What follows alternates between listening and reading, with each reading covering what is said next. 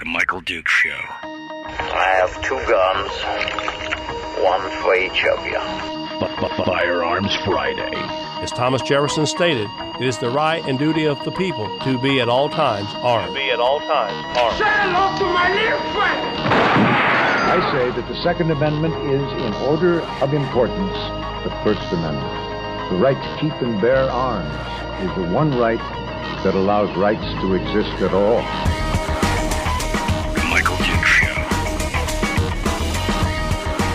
The right to keep and bear arms shall not be infringed. Not be infringed. Firearms From my cold, dead hands. Friday. Here's my rifle, this is my gun, this is for fighting, it's for fun. Firearms Friday. Good morning, my friends. It's Friday. Stand by for news.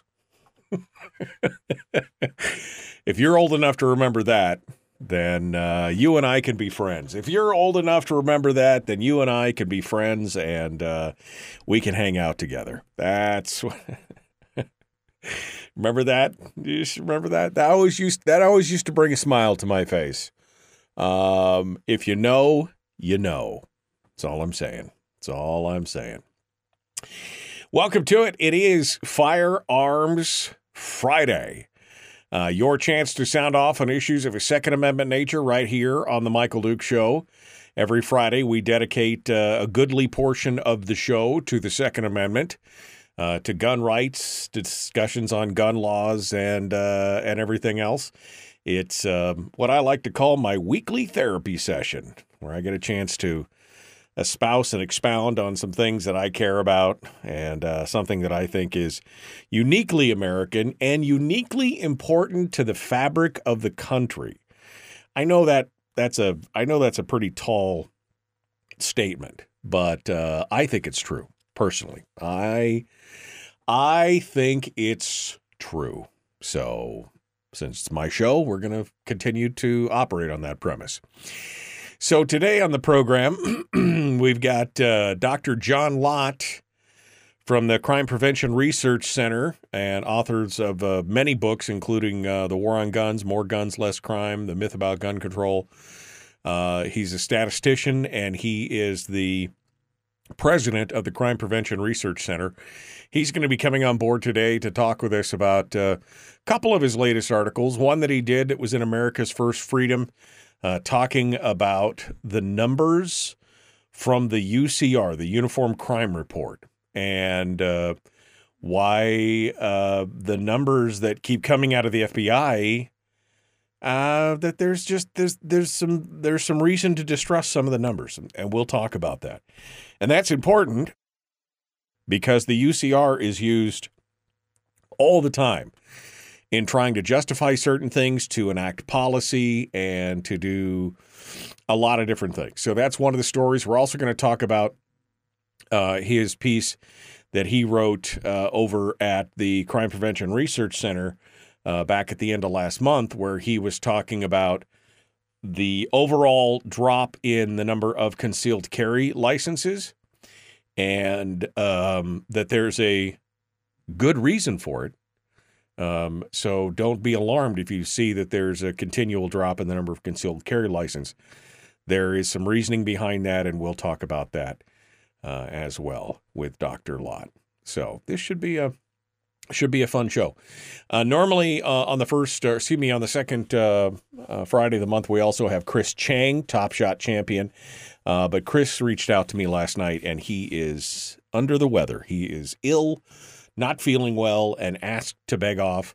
So we wish him and his uh, family a very Merry Christmas, and we will talk to him again in January. So no Chris Cheng today, but we will finish up the show with Willie Waffle, wafflemovies.com. Hello, Willie. He's going to be coming on board and talking with us about the latest in the entertainment industry and um, uh, and the streaming movies services. We're going to get some reviews and do some stuff like that. So that's uh, that's what we got for uh, all of today. So appreciate you coming out and joining us today. Uh, also, some housekeeping, uh, just again, so in case folks are not aware, and it is Firearms Friday, so I'm happy to announce I actually took a look at uh, a couple of the things that I had laying around, and I am going to be uh, adding to the holiday recipe contest. Now, if you don't know what that is, uh, up on my Facebook page, there's a post that's got a beautiful holiday spread table, you know, with all the Christmas goody foods on it and stuff. That's the holiday recipe contest where you share your favorite um, holiday recipe.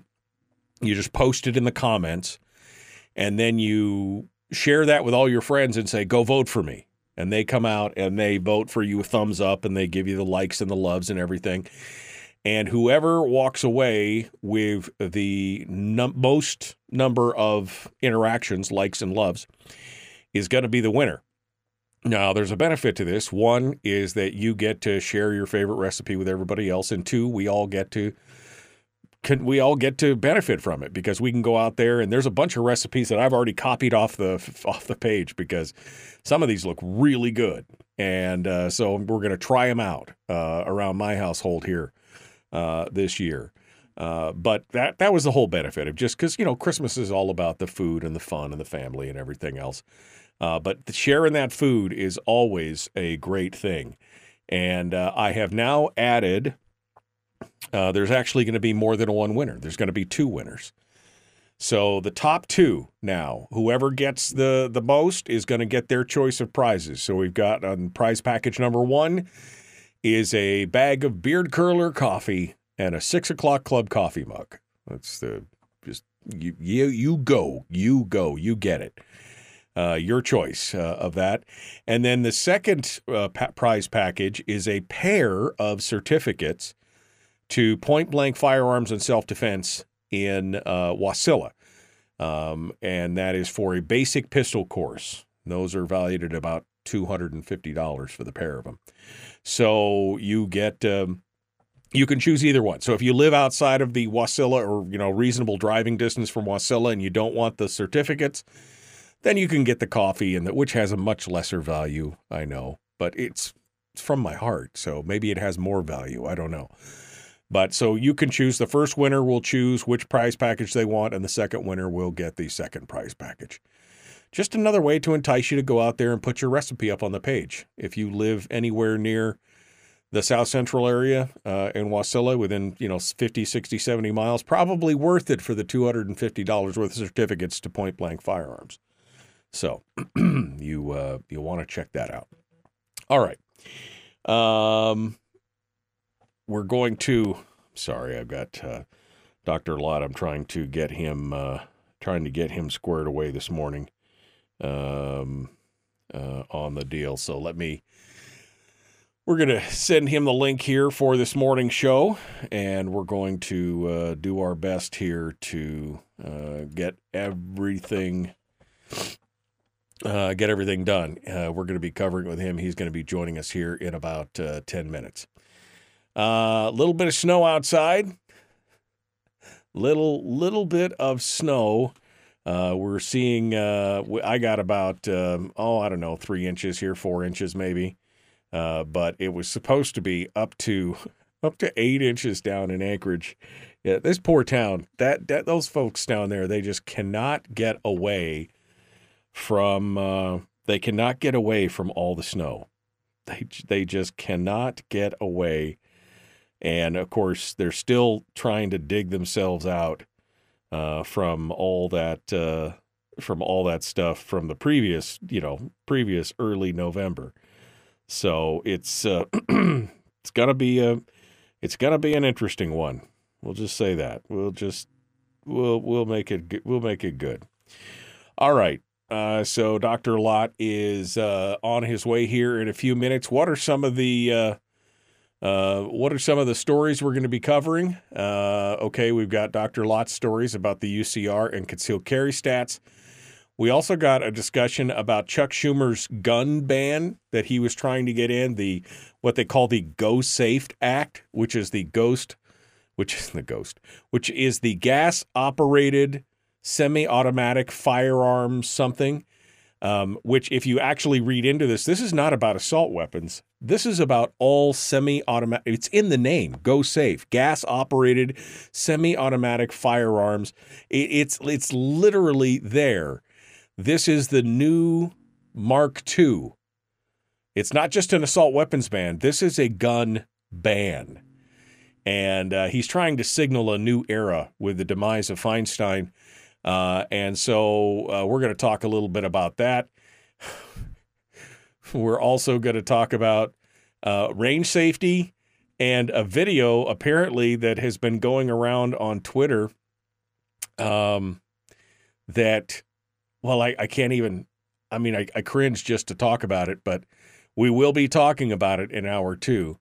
And uh, also, Michelle uh, Lujan Grisham, yeah, she finally she finally is uh, is is getting some more pushback on her uh, attempt to regulate firearms in New Mexico. More bad news for her, although not as much of some bad news as we'd like to hear. But there's still some mental gymnastics going on in the judicial community over what she's doing. But uh, she's continuing to lose. Let's just put it that way. She's continuing to lose sorry that she can't uh, she can't be the queen for the day and rule from on high via edict and uh, and royal decree.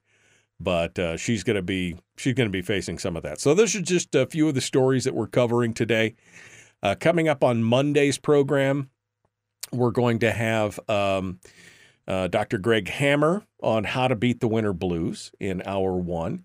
And in hour two, uh, we're going to be talking with Cindy Bertram about um, cruises, how a cruise is the perfect holiday. And I know some of you are like, yes, and some of you are like, no, I've never been on a cruise. I've always kind of thought about it. And so I thought it would be interesting to bring this uh, this uh, this uh, lady on and talk to her about all the different aspects of it and what's good and what's bad. And uh, I had a conversation with her yesterday a bit, and uh, it should be a roller coaster. Uh, she's a fast talker, and she she lays it all out. So it should it should be it should be fun and exciting. That's all I'm it's all I'm looking for right now. Fun and exciting.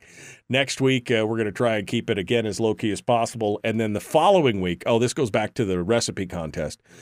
The 19th will be the final day. Tuesday, the 19th, will be the final day to submit and get all your votes. So it behooves you to get your recipe up there early and then get a lot of time to vote on it because on Wednesday morning, the 20th, I'm announcing the winner.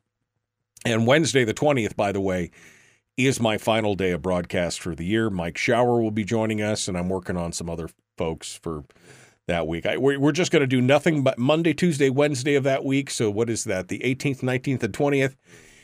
It's going to be just all Christmassy stuff as much as you can stomach. It's going to be amazing, and I can't wait. So we're we're ready to go. All right, uh, coming up on the break again, Dr. John Lott's going to be joining us here in just a hot second. Please uh, stick around. Dr. Lott's up next. The Michael Duke Show. It is Firearms Friday. I hope you're feeling it. I hope you're feeling that Christmas spirit. Getting ready to. If not, it might be because of all that commercialism. Just get rid of the commercialism and just enjoy the reason for the season. We're back with more right after this.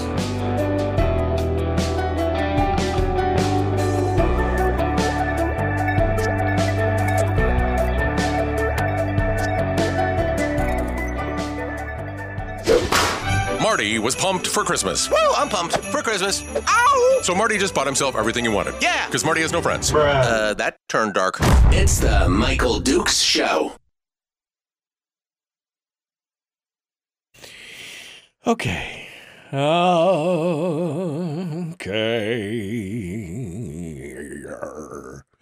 Are you ready? Are you ready? I'm singing because I'm singing. Uh, go through the comments here. Uh, what's uh, what's happening, my friends? Uh, four inches of snow yesterday in uh, down in uh, uh, uh, the Homer Lower Peninsula. Four inches up here. Uh, good morning. Uh, at least it's warmer. I mean, this weather is killing my wife because her her migraines. A lot of times, she gets migraines and they get triggered by rapid swings in the weather. And it was like on Wednesday, it was like 24 degrees. Yesterday, it was like three degrees. And this morning, it's like 21 degrees already. And four inches of snow. You know, it's just, she's just like, she's holding her head and groaning, like, oh, I feel so bad for her. Uh, but uh, should be should be good. Okay. Um, what a reason to distrust the government uh, is in the sarcasm font. Uh, TGIFF to you as well, Jeffrey. Thank you for uh, dialing in. You guys got real quiet all of a sudden. What's happening? What are you doing? She's not alone, said Rick. TGI uh, 15 below, uh, says Chris. TGI, thank goodness it's 15 below, says Chris. I, that's, uh, congratulations, question mark, um, I guess. You're excited that it's 15 below? I can't ever remember a time when I was excited that it was 15 below, even when I was a younger, much younger, living in Fairbanks. I mean, I got to tell you, I love the people in Fairbanks. And there are certain aspects of Fairbanks that I love. The one thing that I do not love is the weather. Hate is not too strong a word for that. I mean, I mean, I know my folks live there still, and my sisters, and you know, uh, my my dad and mom just love it there.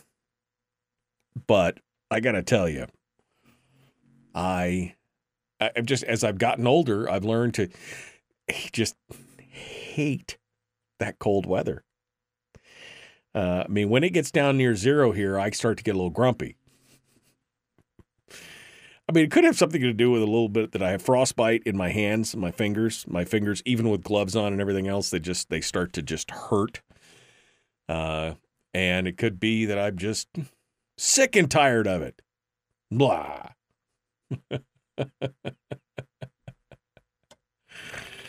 oh man. So anyway, but Nonetheless, I am full of Christmas cheer and Christmas spirit. I'm ready to just enjoy the holiday, time with family and friends. We were talking yesterday about uh, my wife and I were going through the the Christmas lists and the gifts and making sure we got everything we need and getting ready to plan for the holiday meals and it's an exciting time. It is a super exciting time and I'm looking forward to it. So, it's going to be great.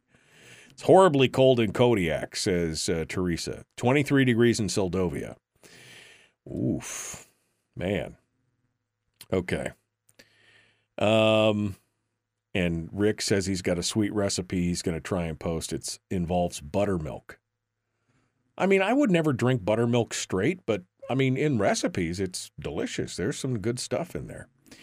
I see Dr. Lott is in the green room, although I can't see his camera, but I see that he has joined us. Let's uh, go over there real quick here. We got about 40 seconds before the segment's supposed to start. Let's add him up and see if he's uh, see if he's with us. Are you with us, Dr. Lott? Uh, apparently not. So we're going to continue. He'll be rejoining in just a moment. Here we go.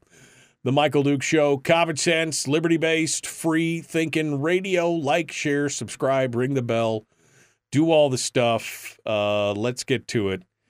Um, here we go. I mean, it's a, you know, here here we. I'm ready.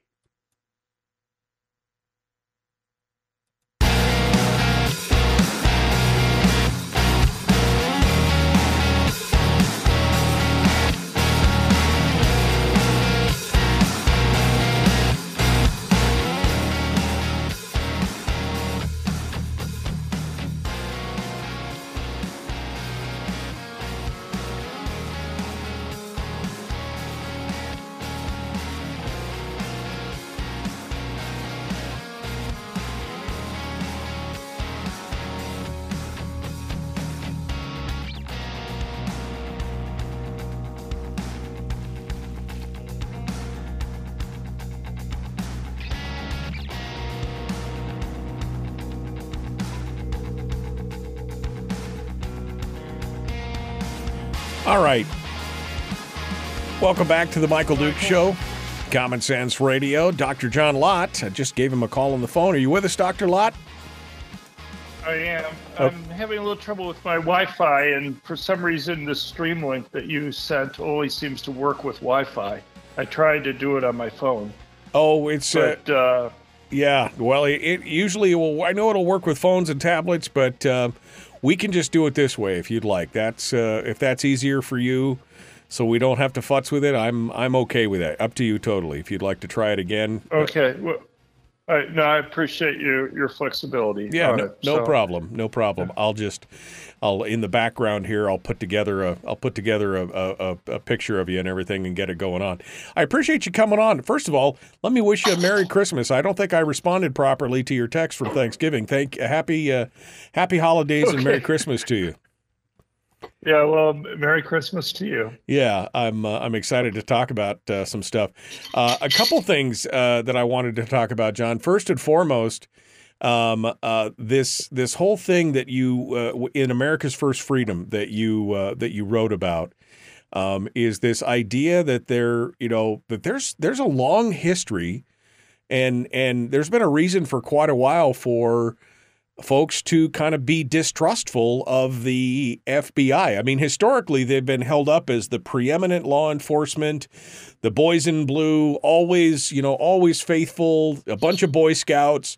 But more and more over the last 10, 15 years, um, it's, uh, I mean, we're putting aside the whole J. Edgar Hoover thing to begin with, but th- we're finding that maybe there is some reasons to be a little bit distrustful, and it really comes down to the UCR, the Uniform Crime Report, because it's used for so many things, and you've discovered that uh, things are not always as they seem uh, in the FBI for that. So give us some details here. Well, I worked in the Department of Justice up until January uh, 2021.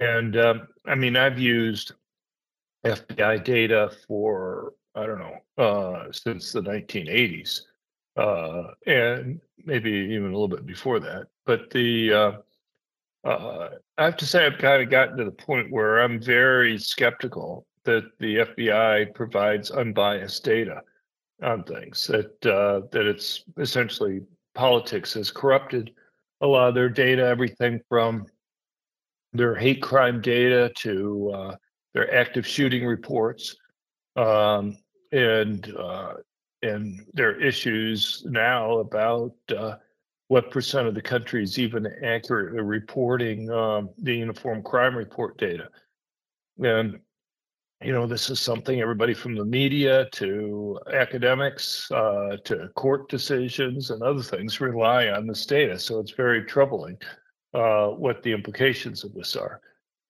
Um, and, uh, you know, I, I can't say this is true for the whole FBI because I didn't deal with the whole FBI, but I dealt when I was I served as senior advisor for research and statistics in both the Office of Justice Programs and the Office of Legal Policy at the Department of Justice. Um, part of my job was to oversee uh, and look at the types of reports that the FBI puts out, and there are there are real real issues of political bias. When you would point out errors to them in the data, they would refuse to fix it uh, they would fight you tooth and nail even to go and get data to be able to look at different types of issues. Uh, if if somehow uh, the data that you were looking for uh, was uh, something that didn't fit kind of their political agenda. That's and that's and that's really frustrating because again, this the uh, the UCR, the Uniform Crime Report, it is used for not only for a policy making tool, but also it's used by many members of the press and other things to show all these statistics and everything else. And so, if you have flawed, you know, any f- flawed data creates flawed premises and everything else. It creates a real problem for those of us in the gun community who are sh- trying to show just cause in why we believe the things that we believe. And if they're not willing to, uh, if they're not willing to actually fix problems in data, then it shows just how far the politicization of this organization has come. Right. No, I, I think that's exactly right. And uh, I mean, I worked in the federal government during the 1980s, and I worked again uh, more recently. Uh, and there's been a sea change. When I worked in the 1980s, if you found that there was a problem with the data uh, and you let people know about it, they would fix it if they agreed with you that there was a problem with the data. But uh, now uh, it's a very different attitude that people have, and it's uh, and it's I think it's very troubling.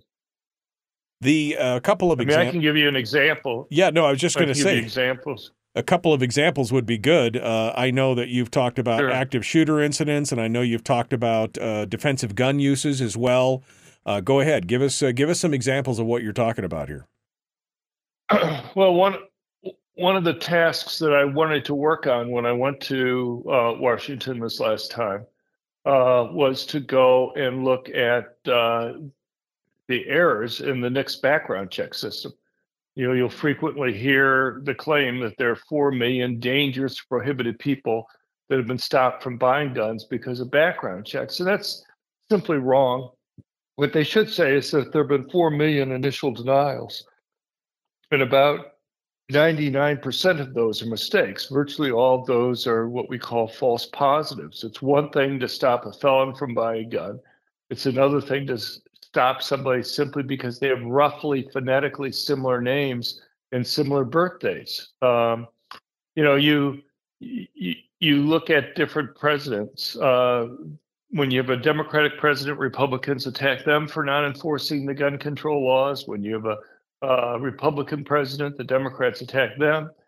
And the number one exhibit to as evidence that they're not enforcing the gun control laws is look, that you have hundreds of thousands of these denials each year, and you see maybe 20 uh, prosecutions. Uh, you know, Right, and right. and the other party will say, well, you know, you're not enforcing the law, and you know, the, if you talk to the people actually involved in enforcing the law, they'll say, well, we'd be happy to enforce these. These are easy cases if they're real. But the problem is, is that these are not real cases. You know, you got somebody simply because they have a roughly phonetically similar name and similar birthday to somebody that you really do want to stop. And that's not the same thing. And so, uh, uh, and so what I wanted to do uh, was to get data uh, on on kind of who exactly are the people who are most discriminated against with these mistakes. And from everything I understood, it was basically minorities. People tend to have names similar to others in their racial group. Hispanics have names similar to their other Hispanics. Blacks tend to have names similar to other blacks. I would have, you know, I assume that kind of American natives uh, have names similar to other American natives. And so, um, and, you know, you have about 33% of black males in the United States are felons. Um, about 18% of Hispanic males are felons. About 6% of white males are felons, and about 3% of Asian males are felons. And so, you know, you're much more likely uh, to get these mistakes among Hispanics and blacks than you are, let's say, among whites and Asians. Uh, and so I wanted to get the data on what the rate of mistakes were. Uh, I went when I went to Washington. I talked to the people at the Bureau of Justice Statistics, and uh, they were very interested in looking into this. And they contacted the FBI uh, to go and get the data because the Bureau of Justice Statistics are the people who analyze the data, and the FBI are the people who essentially collect it. And the FBI said no, they weren't interested in looking at it. And the Bureau of Justice Statistics people said, well, you know, it's not your decision what we should be looking at. Right. Okay. That's really It's not your call. It's your dis- Right. It's your decision to provide us with the data for the analysis that we do.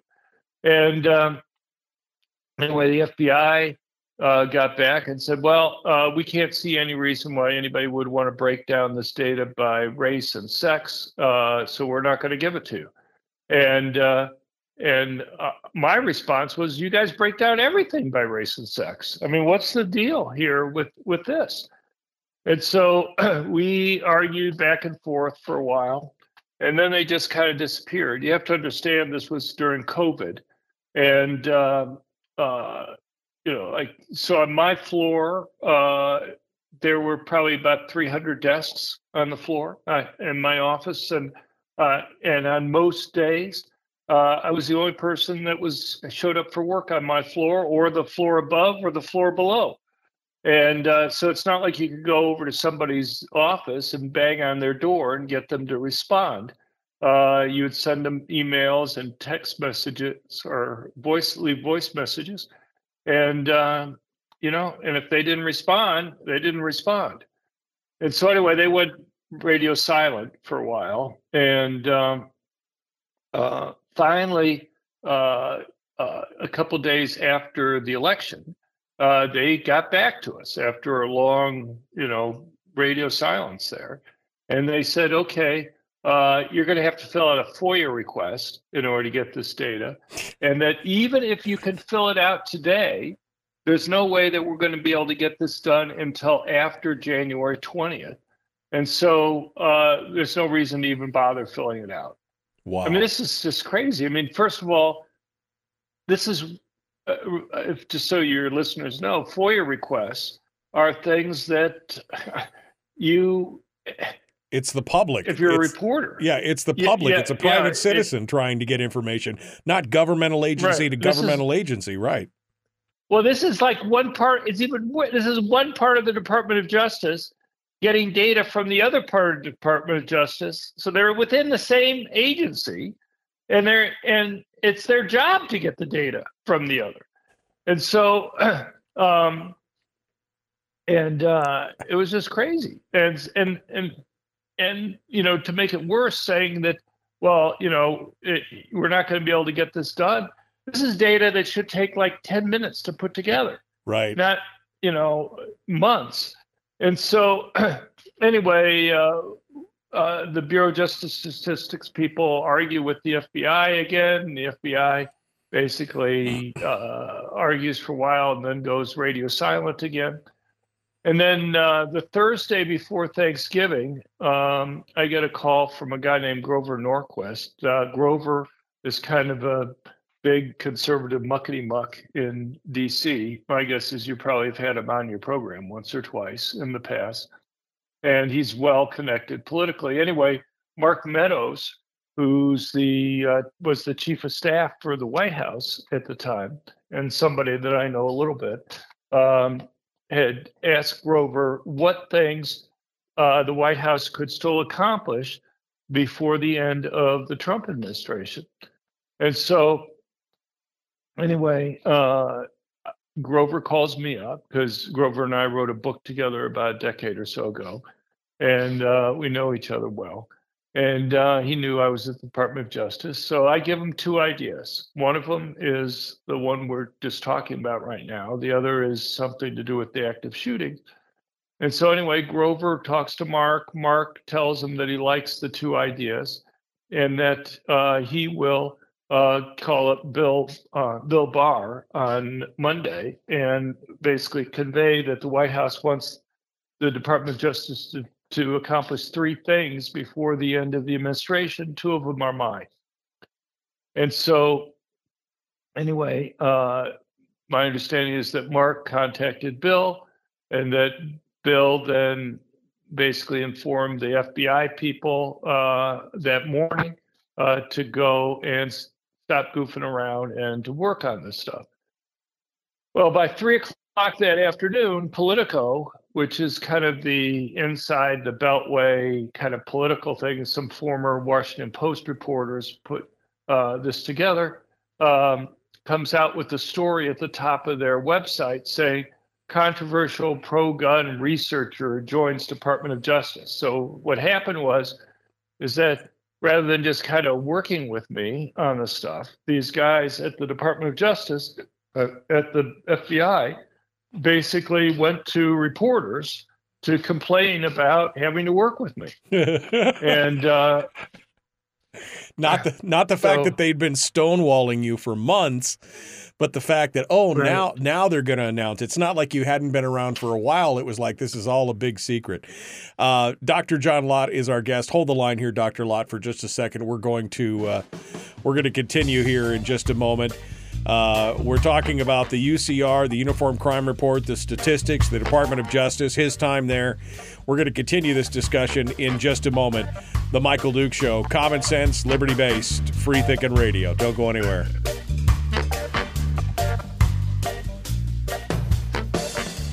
It's the Michael Dukes Show. Oh, it's a magical Christmas time again.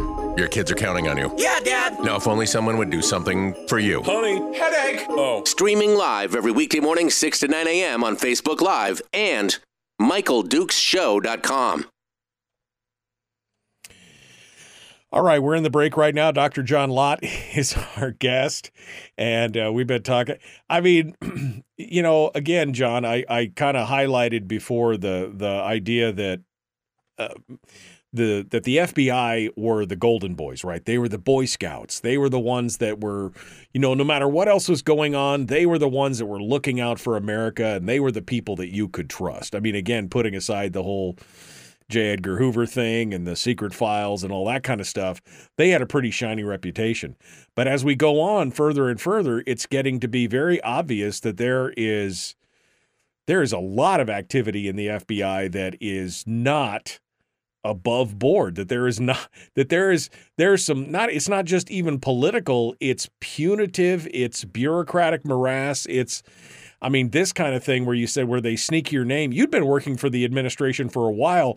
All of a sudden, it's like, oh, hey, this guy's here. Point him, you know, point him out. He's a radical gun guy. Uh, I mean, that just seems that's just insane.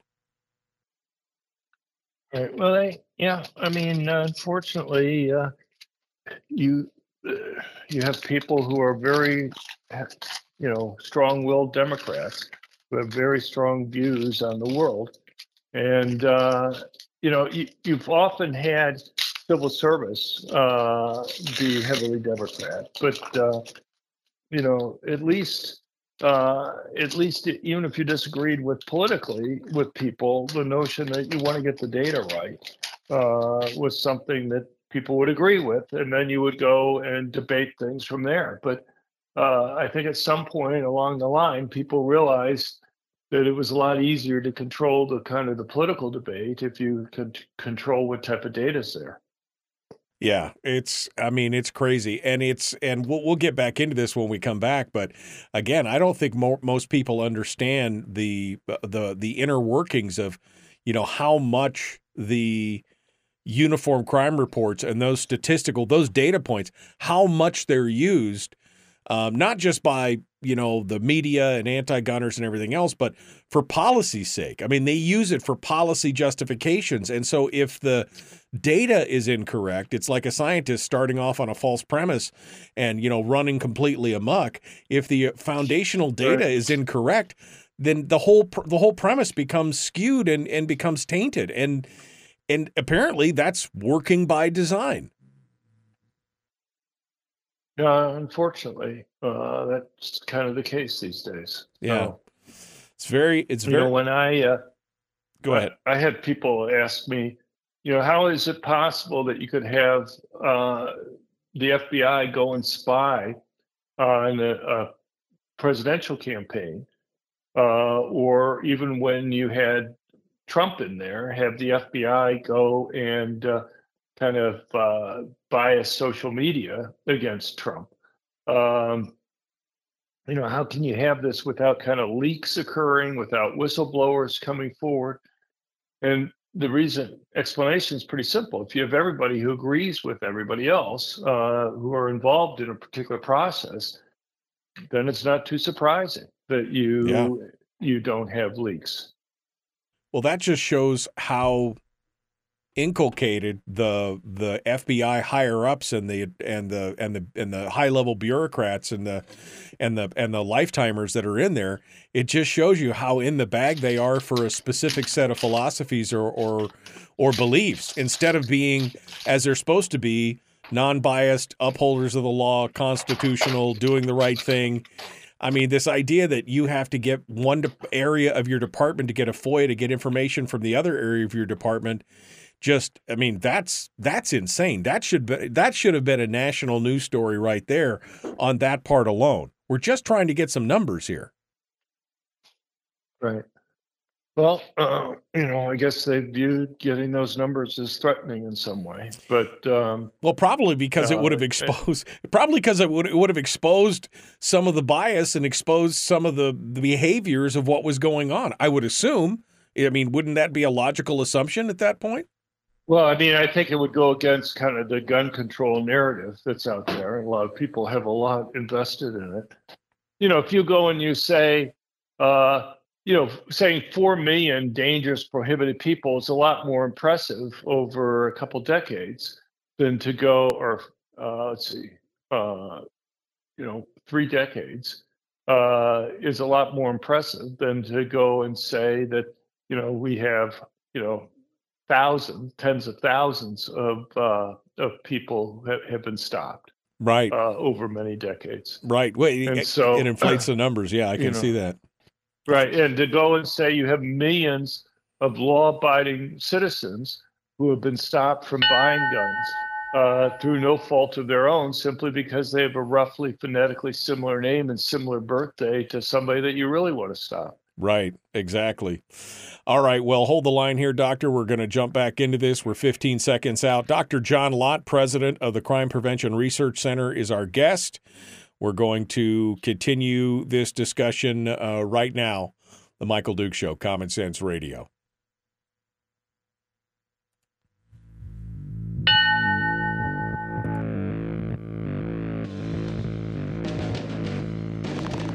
What the hell's an assault weapon?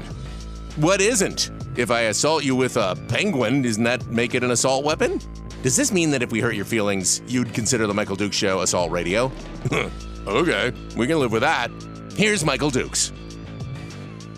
We're back. Dr. John Lott, our guest, president of the CPRC, the Crime Prevention Research Center. We're talking about his time at the Department of Justice and the uh, fallacious data that seems to be uh, you know, very prolific in the UCR, the Uniform Crime Report, which is important. Uh, I don't think many people uh, really understand how deeply that affects many things. The Uniform Crime Report, it doesn't exist in a vacuum. It's not just spouted by anti gun zealots seeking to undermine the idea that armed citizens can make a difference. Uh, it's also used for policy and justification for other things. And if the data is wrong, it's a it's a real problem. Um, Dr. Lott, you just talked about the the statistics of denials in the NICS system, but you also take took a look at the active shooter reports and said, uh, you know, right. talking about how the armed citizens stopped only 14 of 302 active shooter incidents, but you said that rate is five, six, eight times less than what it should actually be. All right. So, uh, what happens with the active shooting reports, the FBI uh, has basically hired a group at Texas State University to go through and uh, look at news reports to find cases. Uh, police departments around the country don't collect this, and so they rely on news reports to put this together. So you have to understand an active shooting case is a instance where guns fired in public to go after to try to hurt somebody anything from one person being shot at and missed all the way up to a mass public shooting they look at cases in public that don't involve uh, another type of crime like a robbery or a gang fight over drug turf. And uh, you know uh, as you say uh, the fbi would claim from over the nine years from like uh, 2014 through 2022 that about 4.6% of these uh, active shooting cases involved a civilian uh, who's legally car- carrying a gun, stopping the attack. Uh, when I was at the Department of Justice, I was asked to look at that. And you know, I could see pretty quickly, without a huge amount of effort, that they were missing uh, cases that were there where civilians had stopped these attacks. And uh, I pointed that out to them. Uh, they never fixed any of the ones that were there. Um, and uh, and and if I've continued working on it after I left the Department of Justice, and what you find is that uh, it's just case after case. They rather than four, uh, if you include the uh, 14, rather if you include the cases that they also misclassified, uh, they had some cases that they classified as security guards when in fact it was just a civilian. Uh, you have like the White Settlement Church uh, near Fort Worth in December 2019. Um, uh, which they said was a security guard. I actually talked to the man there who uh, stopped the attack, and he said, "Look, uh, the ministers basically said, look, anybody who has a concealed carry permit can carry on church property. We'll just call you an honorary security guard. Nobody got paid. They didn't even have to tell people whether or not they were carrying or not. Uh, they just showed up and uh, they, you know, they were appreciated that they were carrying."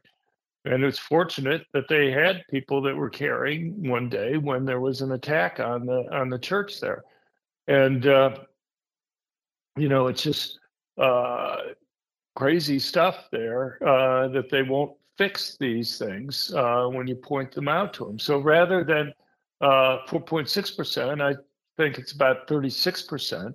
If you actually just look at the data for 2022, which I think is most accurate, uh, you find over 40% of the active shooting cases were stopped by civilians. And it, one argument I had with the FBI when I was at the Department of Justice was look, you, you have to separate out gun free zones. You're talking about law abiding citizens stopping these attacks. And if it's illegal for them to go and carry a gun in a particular place, you can't uh, expect them uh, to go and uh, uh, you can't expect them to go and carry in places where it's illegal for them to carry. And if you do that, if you separate out the gun free zones from the other places, what you find is that uh, over 60% of these active shooting cases were actually stopped by law abiding citizens uh, who were carrying guns. So, anyway, it. Um, I mean, it's astonishing. I mean, just the raw numbers, even before you separate out gun free zones, 4.6% to almost 40%. That's insane. I mean, that, that, that they would right. underplay it that much, it shows you that there is a tremendous amount of bias in that. And that is it's shocking. You should write a book about your time in the White House and and or in the uh, in the administration and the and the DOJ and uh, expose some of this stuff because this is. I mean, that's just that's nutty. I mean that, that they would do that. It well, just, I mean, I've I've written op-eds on it, and I've gone and uh, you know I talk on national and other radio shows such as yours about it and TV. Uh, but I've written a number of op-eds on it uh, that's out there. You know, I guess uh, I, I can write a book too, but it's just, you know, you try to point out this type of stuff, and because uh, I think it, you know, it creates real concerns for people about absolutely uh, well, it asks the question of who's watching the watchers, right? I mean, if they're supposed to be the ones right. that are the last line of defense for your civil and constitutional rights, and they are they are they are bending the data uh, to the point of nearly breaking, and then refusing to participate, refusing to help, refusing to change when they're wrong, when they're called out on it, that raises a lot of questions to me that are just uh, uh, that are just terrifying uh, at that point. Um, I wanted to get into your discussion about the concealed carry license decline, but we don't have enough time today. Uh, so I'll give you a chance here, the last uh, three minutes or so uh, of your final thoughts. Uh, we probably won't see you before uh, the end of the year. So anything else you want to share with us here, Dr. Lott, I give you the floor. Dr. John Lott, our guest here uh, on the program this morning. Well, I mean, I can talk very, very quickly about the permits we I've been collecting data on the number of concealed carry permits across the country since 1998, and uh, this year is the first year that you've actually seen a slight decline in the number of concealed handgun permits nationwide. It's been increasing every other year, and uh, there seems to be a very simple reason for it. We now have 27 constitutional carry states, including Alaska, and uh, you see an increase in the permits in the 23 states where you have to have a permit to be able to carry. Uh, but you see a, a, a, slight decline, slightly larger drop in the 27 constitutional carry states. So more people are carrying. Uh, it's just that you, not everybody needs to have a permit to be able to go and carry. Right. And um, uh, and you know, for a number of years, you actually continue to see increases in the constitutional carry states. But now that you have over half the states are constitutional carry, you know, before you might have a permit uh, because even if your state was a constitutional carry, the states that were adjacent to you or nearby uh, may not have been constitutional carry. And so you need to have a permit to be able to go and carry in those places.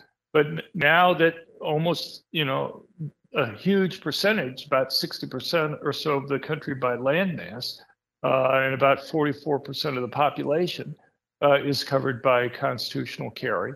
Uh, it's you know, no longer necessary uh, necessarily to go and get a, a permit to yeah. carry. Well, it, it, I'm a prime example of that. I had a I had a carry permit when Alaska had the permit system to begin with, but the minute that they instituted constitutional carry, I allowed my permit to lapse, and I haven't had a permit since. Um, and so I'm a prime example of that. So the, it's it's not really bad news in the form of oh, concealed carry permits are dropping. It's the fact that all these states have allowed you to do it without begging the government's permission to go forth and do it at this point. Right. Yeah. It. It's, but people can find more on that and every, i mean there's like about 12 other points in our in our study but people can find our study and they can find all the other things that you and i have talked about on our website at crimeresearch.org crimeresearch.org I uh, I'm going to post it all up. Uh, I posted a link to that article specifically in the chat room, and I'll post up a copy of the uh, article from America's First Freedom as well. Dr. John Lott is our guest. We appreciate it. Merry Christmas to you, sir. Thank you for coming on board. Uh, we appreciate you being part of the show as always. Well, thank you for being there. Uh, I greatly appreciate you having me on. Thank all, you. All right. If you'd hold for just one second, John, we'll be right to, to you here during the break. Folks, we got more coming up. Hour two dead ahead. Don't go anywhere. The Michael Dukes Show, Common Sense Radio. Uh, Donna Arduin in the chat room uh, is with us today. Uh, I don't know if you've ever met Donna, uh, John, but she is uh, She's a financial expert that's worked with Schwarzenegger and Bush and many other states trying to bring them back on track. She's a friend of the show here, and she asked a question uh, earlier on and says, Great guest. Did you see Christopher Wray testifying before the Senate bone chilling? Are you familiar with Wray's testimony recently? Uh, well, yeah. I mean, he was just uh, kind of called out for uh, kind of the going after the Catholics and others. Uh, there. Yeah, I mean, I, I have seen clips of it. This is kind of the, but this is kind of what we're talking about. These agendas, because uh, Wray is with the FBI. For folks who don't know, yeah, yeah, yeah, he's the director, the FBI director. Yeah, and so he's, you know, it, this is kind of indicative of the whole thing that we've been talking about. I mean, again, I keep going back to their their image that they've had for years of, you know, they're the Boy Scouts of the of the law enforcement world but the more we hear about it, the more we hear about the insider stuff, the more we see about kind of the prosecution of people for January 6th stuff and all these other kind of things, we realize that that image is is more false than anything else and your stories about working within the system trying to find just just data and being stonewalled is just another example of why we should be very leery of, of kind of anything coming out of that at this point. Yeah, no, I agree. Yeah, it's uh, I mean, it's uh, you know, as I say, my direct contact was with the data people, but uh, obviously, uh, as the questioning of Wray indicates that there are other areas of the FBI that people have real concerns about. So um, I agree. You know, Uh, final question, Dr. Lott. This is very frivolous, but I'm going to ask you anyway. Do you have a favorite holiday recipe that you and your family always cook for the holidays? Is there something that you always look forward to? I'm the wrong person to ask about cooking. I'm the wrong person to ask about cooking. You're like, if it comes in tinfoil, it can be heated up in the stove. It's good. Is that is that the kind of person? Well, I just it's it's compl- you know, you want to ask me about data or regressions or something like that, I'm the guy. But if you want to ask me about recipes, that's that's that's way above my pay grade. Well, but you do have to eat. I know that you're a human being, so you do have to well, eat. I, I eat, I consume it, but it's to ask me, uh, you know, about my knowledge in this area extends to things like, well, uh, I like leftover turkey. I know, like and stuff. In there. well, that's I guess the, who doesn't like leftover turkey at that point, right? Uh, I just wanted to know if there was like a favorite meal that you had for Christmas or something that you had for Christmas. We're having a big recipe contest No. right now, so we're trying. Yeah, well, uh, I just know, I just know it's turkey and it's stuffing, and I eat it, And and, that's good. and I So eat it, and it's good, full belly, tryptophanic coma. When you're done, that's what everybody's looking for when they're eating the turkeys—a little bit of that tryptophan. Right. Well, Dr. Lott, Merry Christmas to you, my friend. I appreciate all you do, all the hard work that you put in there, and the fact that you are willing to come on to this little podunk radio show is uh, is a blessing to me. So I appreciate you, sir, and I hope you have a very Merry Christmas and a Happy Holidays. Yeah, Merry Christmas to you too, Michael. All right. Thanks very much. You, we'll talk to you soon. Take care. Uh, Dr. John Lott, our guest here uh, on the Michael Dukes Show. Uh, we appreciate him uh, coming on and being part of the program today. Well, I mean, that raises a lot of questions uh, for me, anyway. I mean, I look at that and I just go, how, I mean, how, why? You know, they're they're supposed to be the boys in blue are supposed to be the good guys, right? I mean, they're supposed to be the ones that you can trust and the you know, the, and and they've they've worked on that image. I mean, especially after the debacle that was J. Edgar Hoover, um, you know, and some of his political machinations that he had going on. Um, you know, that was a little bit of a tarnishment to the agency's image over the years. But after that kind of quieted down, they, you know, they really were supposed to be the shining star of uh, uh, in the firmament of of governmental, you know, enforcement. And the more I hear about this over the last 10, 15 years, the more I'm becoming convinced that that is almost like a, it's become almost like a nest of vipers. Um, and I'm sure that the, there's some there's some frontline people that are dedicated and they're you know they've sworn to uphold the Constitution, but at this point, again, it goes back to the leadership becoming so political and so agenda driven that it really makes me start to question the you know the veracity of that uh, of that reputation. It's it's it's crazy. It's it's crazy. So um I'm I'm I'm frustrated. I'm I'm frustrated by that and that story. I mean, when you've got one department in the FBI or the Department of Justice asking another department for some just some numbers, just some numbers and statistics and they stonewall and then say you have to file a FOIA to get the information. Who, who's who's in charge of that madhouse? You know, who's in charge of the madhouse?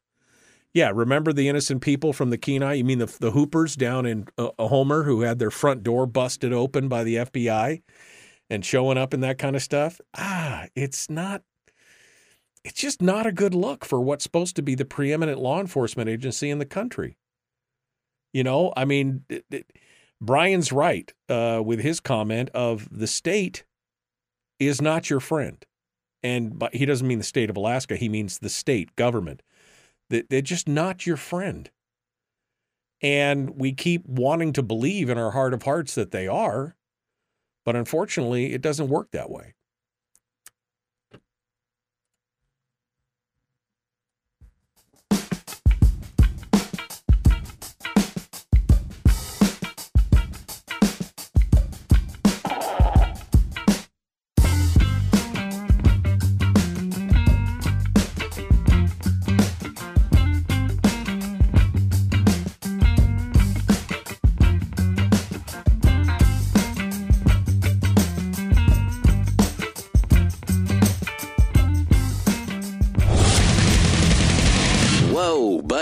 Put that thing back in its holster. We haven't gone anywhere.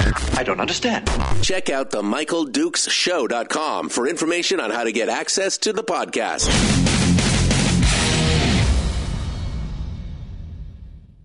The Michael Dukes Show. I have two guns, one for each of you. Firearms Friday.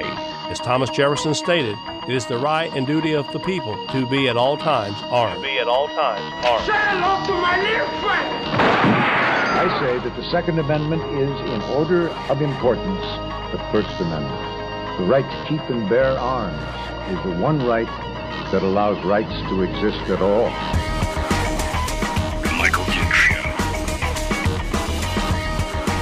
The right to keep and bear arms shall not be infringed. Not be infringed. Firearms From my cold, dead hands.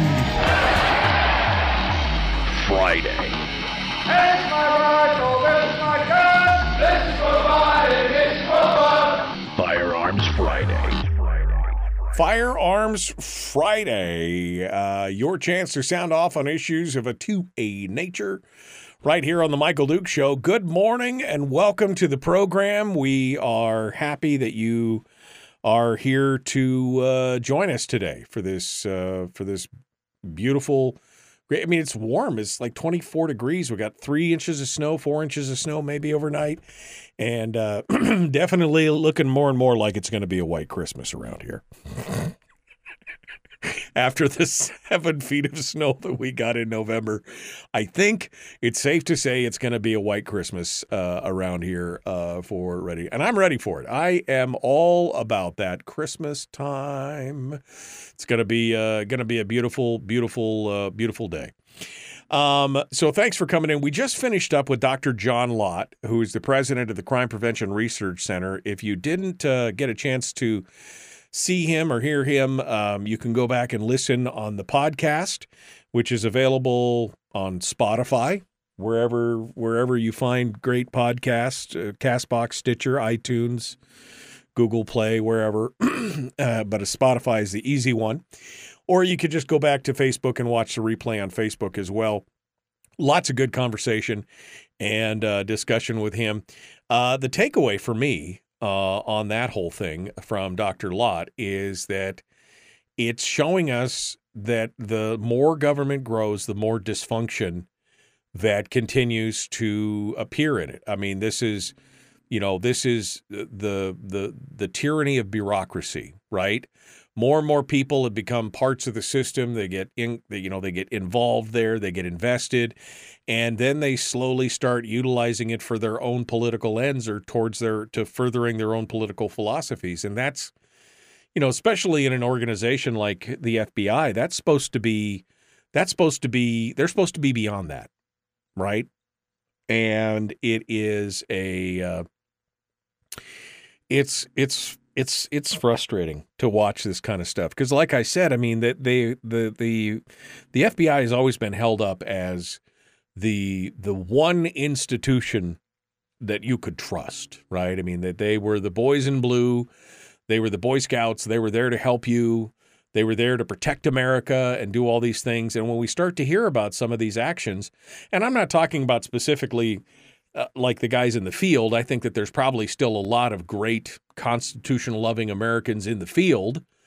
But when you start hearing about the actions of the bureaucrats behind the scenes and in the you know in the back rooms and in the the big office buildings and the and the leadership and the political appointees, and we're hearing more and more about uh, their actions and what they're doing, the fact that they won't right wrongs, that they won't correct mis you know misinformation, that they'll you know which means that they are literally intentionally putting out false information um, is um, disheartening more more than anything else. I mean, again, it's not like I've had a great love or trust of government for my entire life, but you know, I used to at least think a little bit. Well, there's at least one good organization in there, and now, uh, you know, it, it's it, it's it's tough. Uh, I've met and known some FBI agents over the years.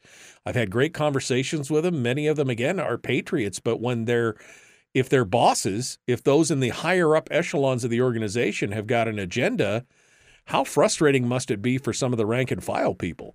down there as well. Uh, Bill says, Does this actually surprise you? Really? Well, I guess maybe it's nostalgia on my part. Maybe it's a little bit of intentional naivete that I wanted to believe in at least one thing. Um, but and this is not an instantaneous. It's like I'm not surprised like right now because I've been watching this over the last 10 years. I've been watching, you know, 10, 15 years. I've been watching this slow change in the organization. I guess I'm hearkening back to when I was younger and wanted to believe at least that there was one good, you know, agency that would still look out for us. But I've been disabused of that over the last 10 years. I mean, I'm I'm not shocked by Dr. Lott's comments and his story now. Um, although the blatancy of it really kind of blows my mind. Um, you know, the the blatancy that one department of the of the FBI, one one part of the Department of Justice asks another part of the Department of Justice for some numbers for some reporting, and they stonewall them and then demand that they have a FOIA. They're not going to give them the information. I mean, that's not just petty infighting.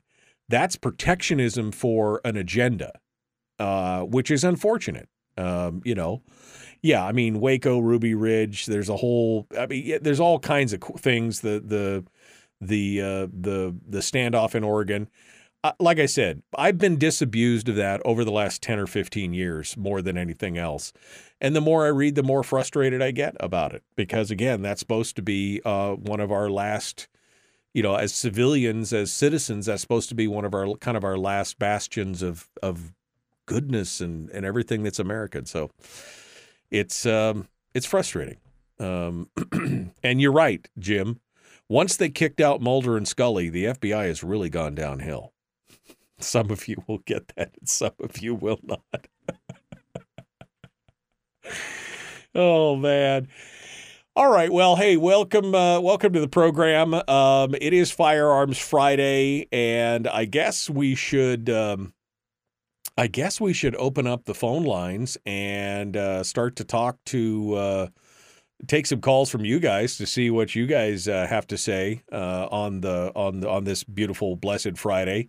Uh, getting ready to do things. Uh, Chris Cheng, who normally joins us on the second Friday of the month, I announced it last hour, but he he reached out to me last night and said he is very much under the weather and uh, asked if he if he could push off until um, January, which I you know I'm very happy to uh, do that. I wish him and his family a very merry Christmas. Uh, kind of a tough situation when you're not when you're not feeling good to be able to get up early and have to do this. So he's uh, he's not going to be uh, he's not going to be joining us today. Uh, so it's just you and me until we hit up with Willie Waffle here at the end of the show this morning. Uh, which reminds me, I also want to remind you, of course, the holiday recipe contest is going on right now. Uh, the holiday recipe contest is uh, is in full swing, and I've added more prizes. So now there's going to be two winners. Uh, one prize package is the beard curler coffee and the coffee mug, which you know that's a forty dollar whatever it is value. But the second prize is a pair of gift certificates to Point Blank Firearms uh, in in uh, Palmer where they I have a pair of certificates for a basic pistol class. So you and a friend can go take a basic pistol class together. That's a $250 value. So whoever wins gets their choice of prize packages and whoever is second runner up is going to get whatever the other person doesn't take. But I mean now I put some now there's some stuff on the line there. So go out there and post your recipe contest up on the uh, on the page and uh, go uh, go off with you. Be free. Enjoy it. It's going to be fun stuff. All right, let's uh, let's go over to the phones since uh, I've just joined. I just turned the phones. Uh, well, I connected to the phones. They were already on apparently because uh, I got two callers in the uh, in the chat room already. So let's go over there and see what you guys have to say at 907-433-3150. Let's uh, start over here. Good morning. Who's this? where are you calling from? good morning, Michael. Calling from North Pole Fairbanks area had a nice uh, warm uh, 18 below at my place this morning. and uh, anyway, uh, a couple of things. One, um, you know, I do cowboy action shooting, and um, uh, we've got a shoot on Sunday, and uh, we start at one o'clock for registration and so forth, and then actual firing starts at two. and goes to usually about four or four thirty, depending on how many show up as to how long the matches go. But um, if anybody was interested in that, uh, they could come out and we shoot small bore in inside the TVSA shooting range, which is you know caddy corner across there from where Fred Meyer West is. Right, right. And um, if any, you know, if any, anybody's interested in that, they could come out and um, and have a look see and join us if they want. Anyway, uh, something else I'd like to mention: the uh, Alaska Gun Collectors is putting on that gun show next weekend at Shoppers Forum up here in, in Fairbanks, and um, um, it's going to run Saturday and Sunday. Saturday open to general public from 10 till 6, and then Sunday 11 till 5. And if anybody wanted to get tables, they could call uh, this number here, uh, 907 451 9780 and talk to John over there at the place where he works. And, um, um, but, um, um, anyway, that's uh, All right. pretty much what I had to. Thank you, thank you, Larry. to- I appreciate you calling in, and uh, All right. Merry Christmas to you, sir. Thank you for being part of the show today. I got three more lines on hold. Everybody wants to talk about something this morning. Let's go over here. Good morning. Who's this? Where are you calling from?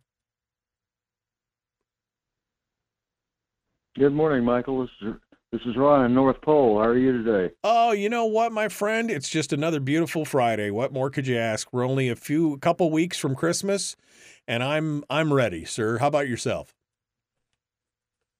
Yeah, I'm well, thank you. Uh, your discussion with Dr. Lott this morning triggered something from the past, and uh, and and also in connection with your uh, monologue that you opened the second hour with. A number of years ago, I worked for a subcontractor to a federal agency, Translate Marshal Service, and uh, his dealings with DOJ is what triggered this. Uh, the deputies that I worked directly for, when they referred to uh, the headquarters of the Department of Justice, they simply called it Main Justice. And the way they spoke of it was almost as if they were, well, let's take, for example, a Muslim would uh, discuss the Kaaba stone. And uh, that's uh, just kind of an observation. That it was almost that it was Uh, almost it- it- lionizing it, or uh, religious in nature or what? It was almost like a blind obedience. That's troubling uh, for on several levels uh, because they've all taken an individual oath to uphold the Constitution. But if, if they just look back to Main Justice and to the Department of Justice as the ultimate arbiter of all things, that's a I mean that's a little troubling. Were you disturbed by that, Ron? uh, tremendously. And uh, so are you in a rather vicarious manner because I patted you down on one occasion to much of our mutual chagrin. It's always my favorite. Always my favorite. Uh, just a little bit more to the left, Ron. A little bit more to the left. I, I recall. I recall it. I recall it distinctly. Man. But at, at any rate, I just thought I thought I'd throw that in to give a little uh, overview for you know the thirty thousand feet overview of the Department of Justice and how it works or doesn't. All right. Well, thank you, Ron. I appreciate the insight on that.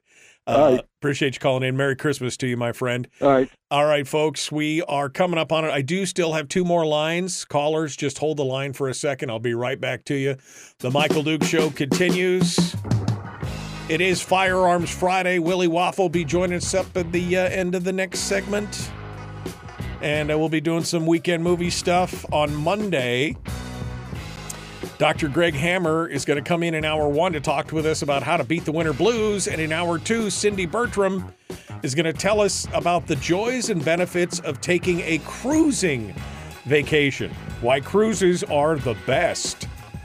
We're going to find out more about that. It's going to be fun. That's on Monday. The Michael Dukes Show, Common Sense, Liberty Base, Free Thinking Radio. Back with more and your phone calls right after this.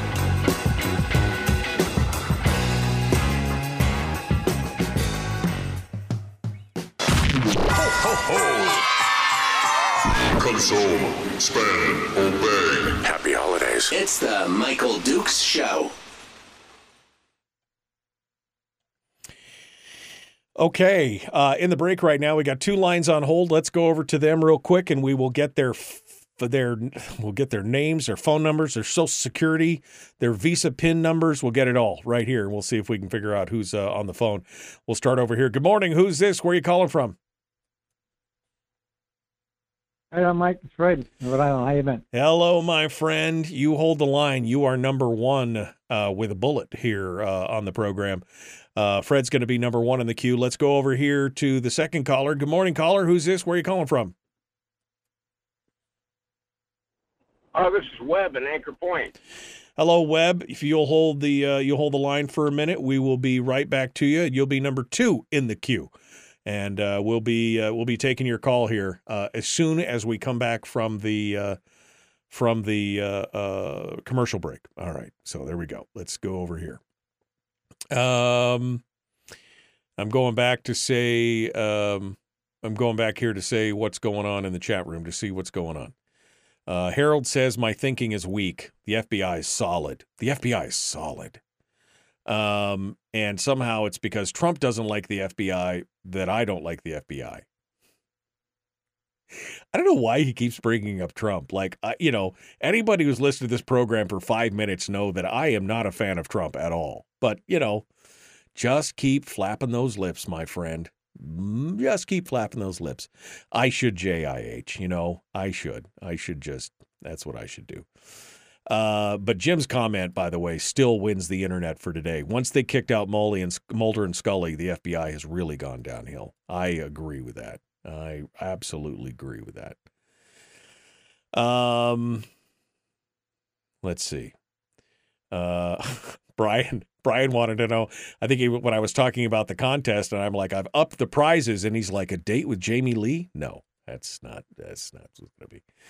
Um, let's see. Can't wait until Friday, says David. It is Friday, David. Next Friday, you mean, or this? I mean, it's Friday right now.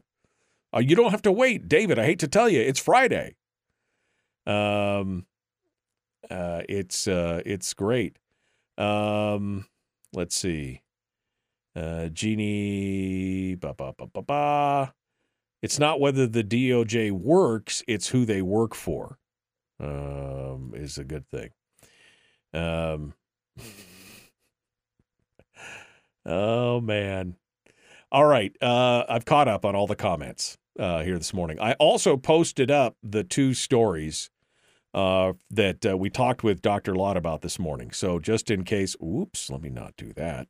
Uh, just in case you were um, uh, the first freedom one, this is the one about the the FBI statistics and how they've been wronged and how he couldn't get the information. And the second one is his. Uh, here's the second one.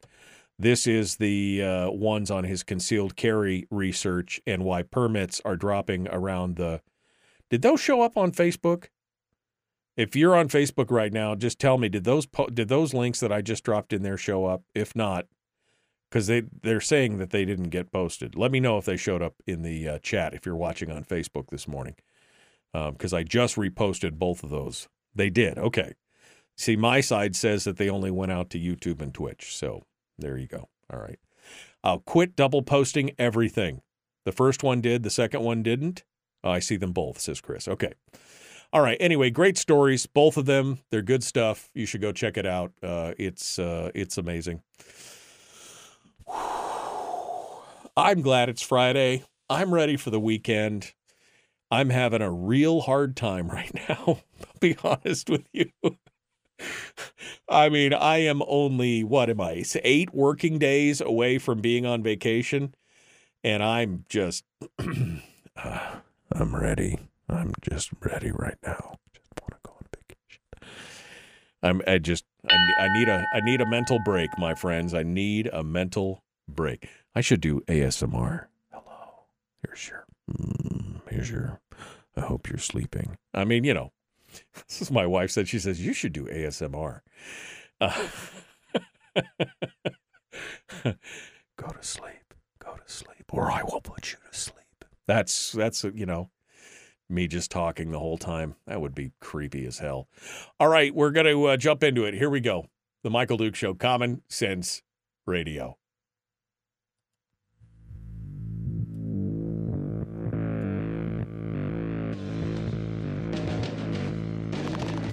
What the hell's an assault weapon? You know, if we could just figure out how to get all of the murder guns and the attack guns and not keep selling those to people and just sell protection guns, I think that would be great and solve a lot of problems. Does this mean that if we hurt your feelings, you'd consider the Michael Dukes Show assault radio? okay, we can live with that. Here's Michael Dukes. All right, we're back. Uh, the Michael Dukes Show, Common Sense Radio. Uh, we uh, are uh, jumping back into. Oops, looks like we lost Fred for a minute, so we'll come back to him if he calls back in. Meanwhile, Webb is down in Anchor Point. He wanted to join us on the phone this morning for some discussion, so let's see what he has, uh, he has to say. Good morning, Webb. What's on your mind, sir? Uh, good morning. Good morning, Michael. Hey, I have a pretty basic question. Yeah, we live in a state where we don't need a concealed weapon permit, but I'd like you to discuss maybe the pros and cons of of getting a concealed weapons permit. I I'm deciding that maybe I should get one, and uh, I'd like your views on that. Well, there are there are some pros to it. Um, what uh, my friend Joe Nava used to say, Joe Nava was a, a, a, firearms instructor in Fairbanks for many, many, many years. One of the one of the cornerstones of the firearms community in Fairbanks. He was a, an instructor and an instructor's instructor. I got my, my I got my firearms instructor's uh, certification from him. But what he used to say was that first and foremost, the concealed carry permit tells the any law enforcement that you happen to interact with that you're one of the good guys, right? It's a good guy card. Which I mean, I I believe in in some respects. I think yeah, that's it's good. It does do that. Uh, although for me personally, that's never been a it's never been a, a thing that I cared about that much. I don't really care whether they think I'm a good guy or not. I know my rights and I'm going to do the best that I can. But that is at least one thing. It at least notifies them that you've gone through the system and you've done the checks and all that other kind of stuff. So that's that is it is a positive whether you whether you want that or not, it is a positive. The second thing that you get out of it is that it gives you a pass on the NICS background check because you have an active if you have an active uh, a concealed carry permit, uh, you can get you can get a pass on the NICS check. You still have to fill out the paperwork, but because of that, for a few years there, it wasn't being done. They weren't allowing it. But my understanding is about four or five years ago, they reinstated it where you don't have to wait for the NICS background check. You just fill out the paperwork, show your show your your license, and um, and you can walk out. You don't have to wait for them to call or do anything else. So that's the second thing. The third thing that you get is that there is the reciprocity. Reciprocity with other states. Now, your mileage may vary. You've got to figure out which states will accept an Alaska concealed carry license versus which state won't. But there's something like 36 states or something at the last time I it's been a while since I checked. But there were over 30 states that would accept an Alaska concealed carry permit.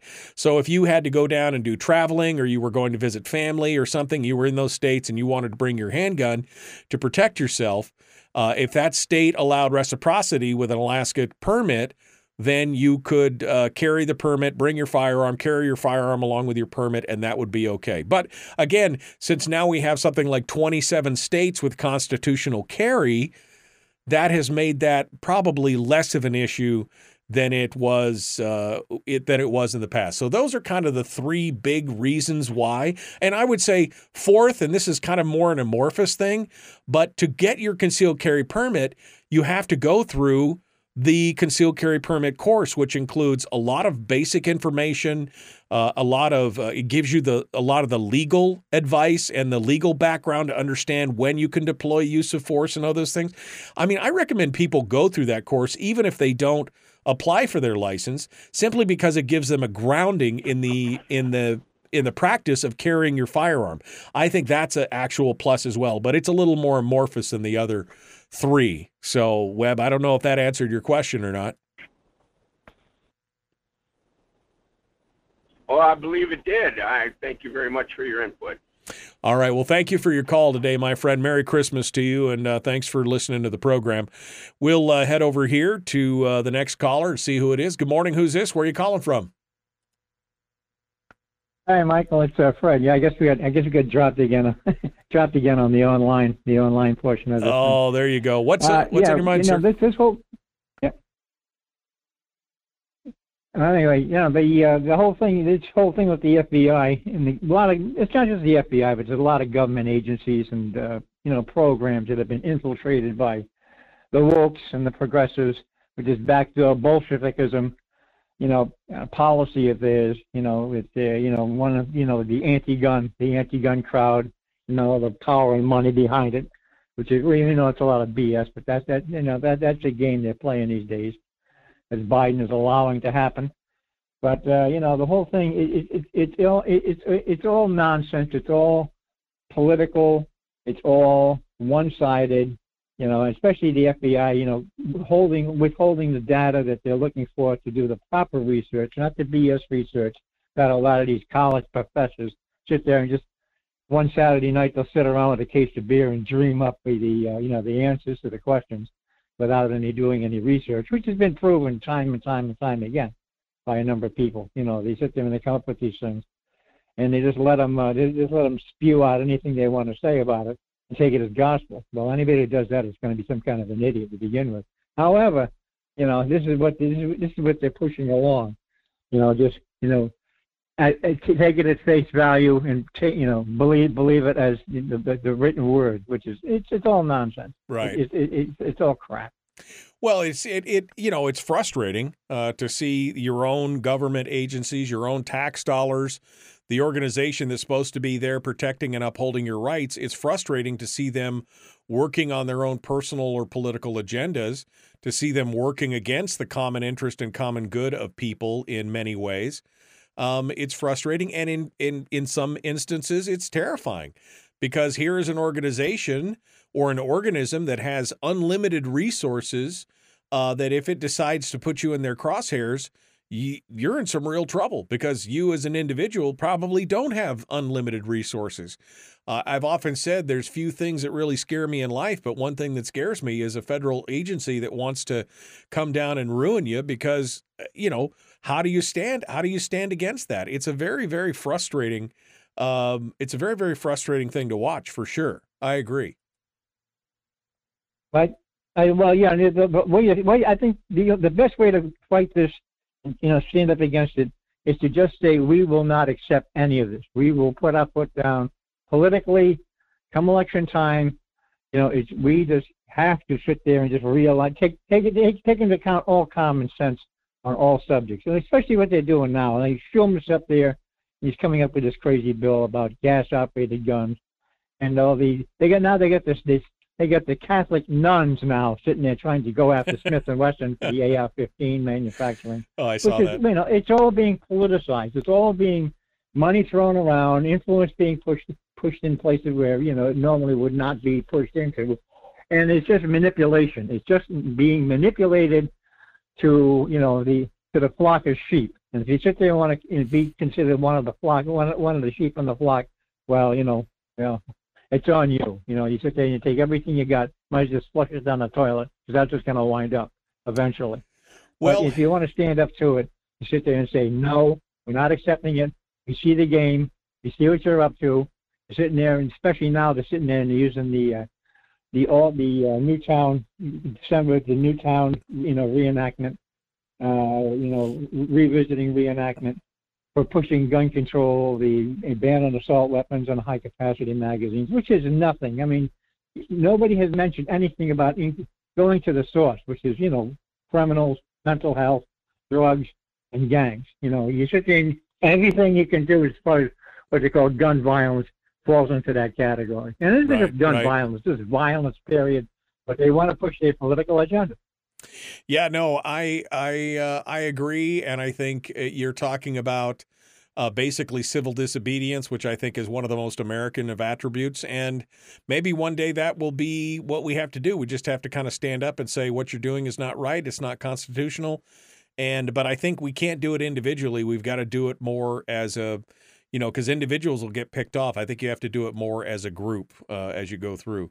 Fred, Merry Christmas to you, my friend. It's good to talk with you. I guess we'll see you next week. Thank you for calling in and joining us.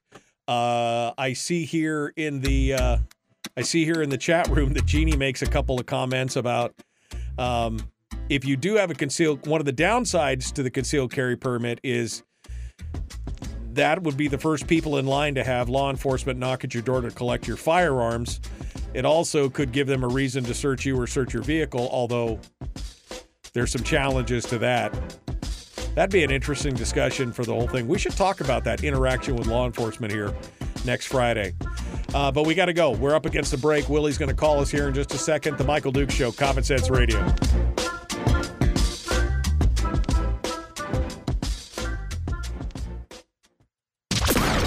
Streaming live every weekday morning on Facebook Live and MichaelDukesShow.com. Um, Donna says, true. My husband was pulled over for speeding, and uh, his concealed carry card uh, got him a full body and vehicle search. Well, just because you have a concealed carry card does not give them permission, does not give them probable cause to search your vehicle. Different different states have different laws about interactions with law enforcement if you have a concealed carry card. In Alaska, you are supposed to notify law enforcement if you're having an official con- what they call an official contact. If you're having an official contact with law enforcement, you're supposed to notify them that you have a concealed carry permit and that you have a concealed carry firearm on your possession and that if they ask you to surrender to them for the duration of the stop or the interaction, you're supposed to do so. Um, but it does not give them carte blanche to search your vehicle unless they have probable cause to believe and and at that point remember they will always ask you can i search your vehicle? If they are saying get out i'm going to search your vehicle that's different than can i search your vehicle?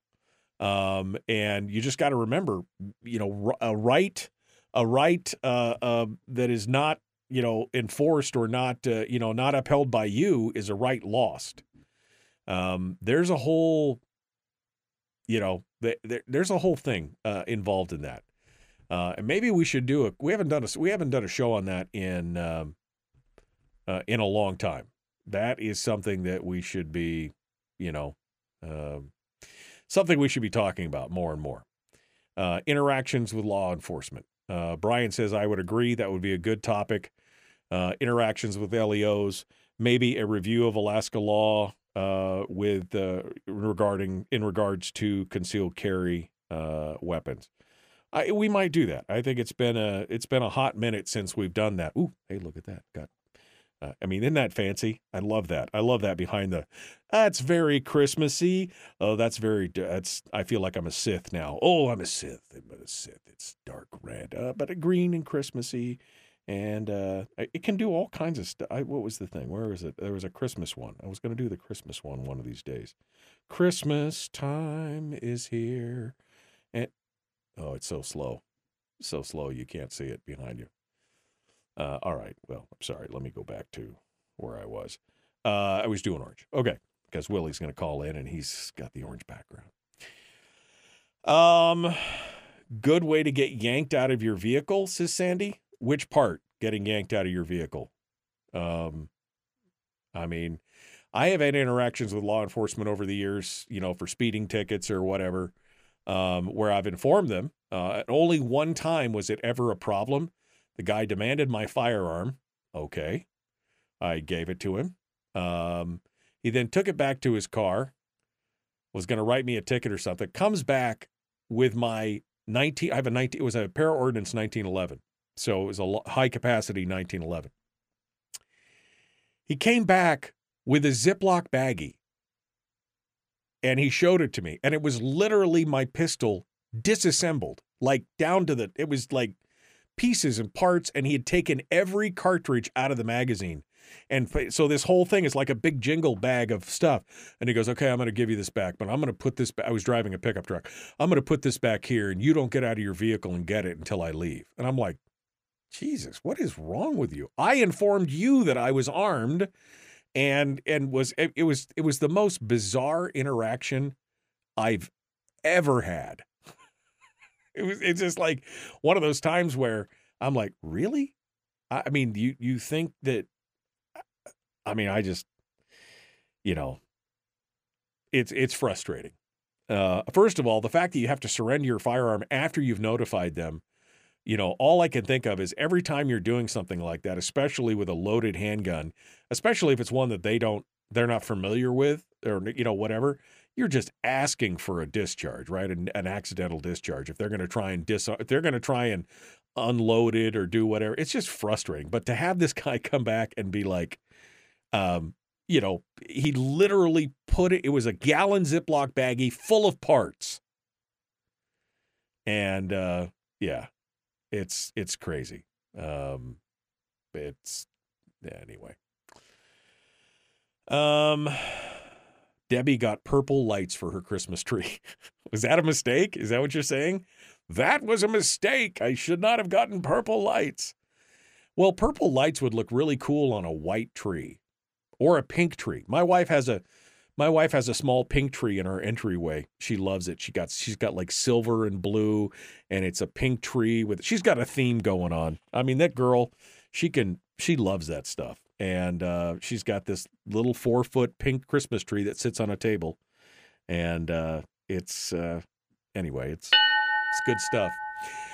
Uh, all right. Uh, we're coming up on it. Willie Waffle, the phone's going to buzz here in just a second. So we're going to get with him and uh, we're going to be. Uh, we're gonna be we're gonna be doing it here uh, and getting some weekend entertainment reviews. It's gonna be fun stuff.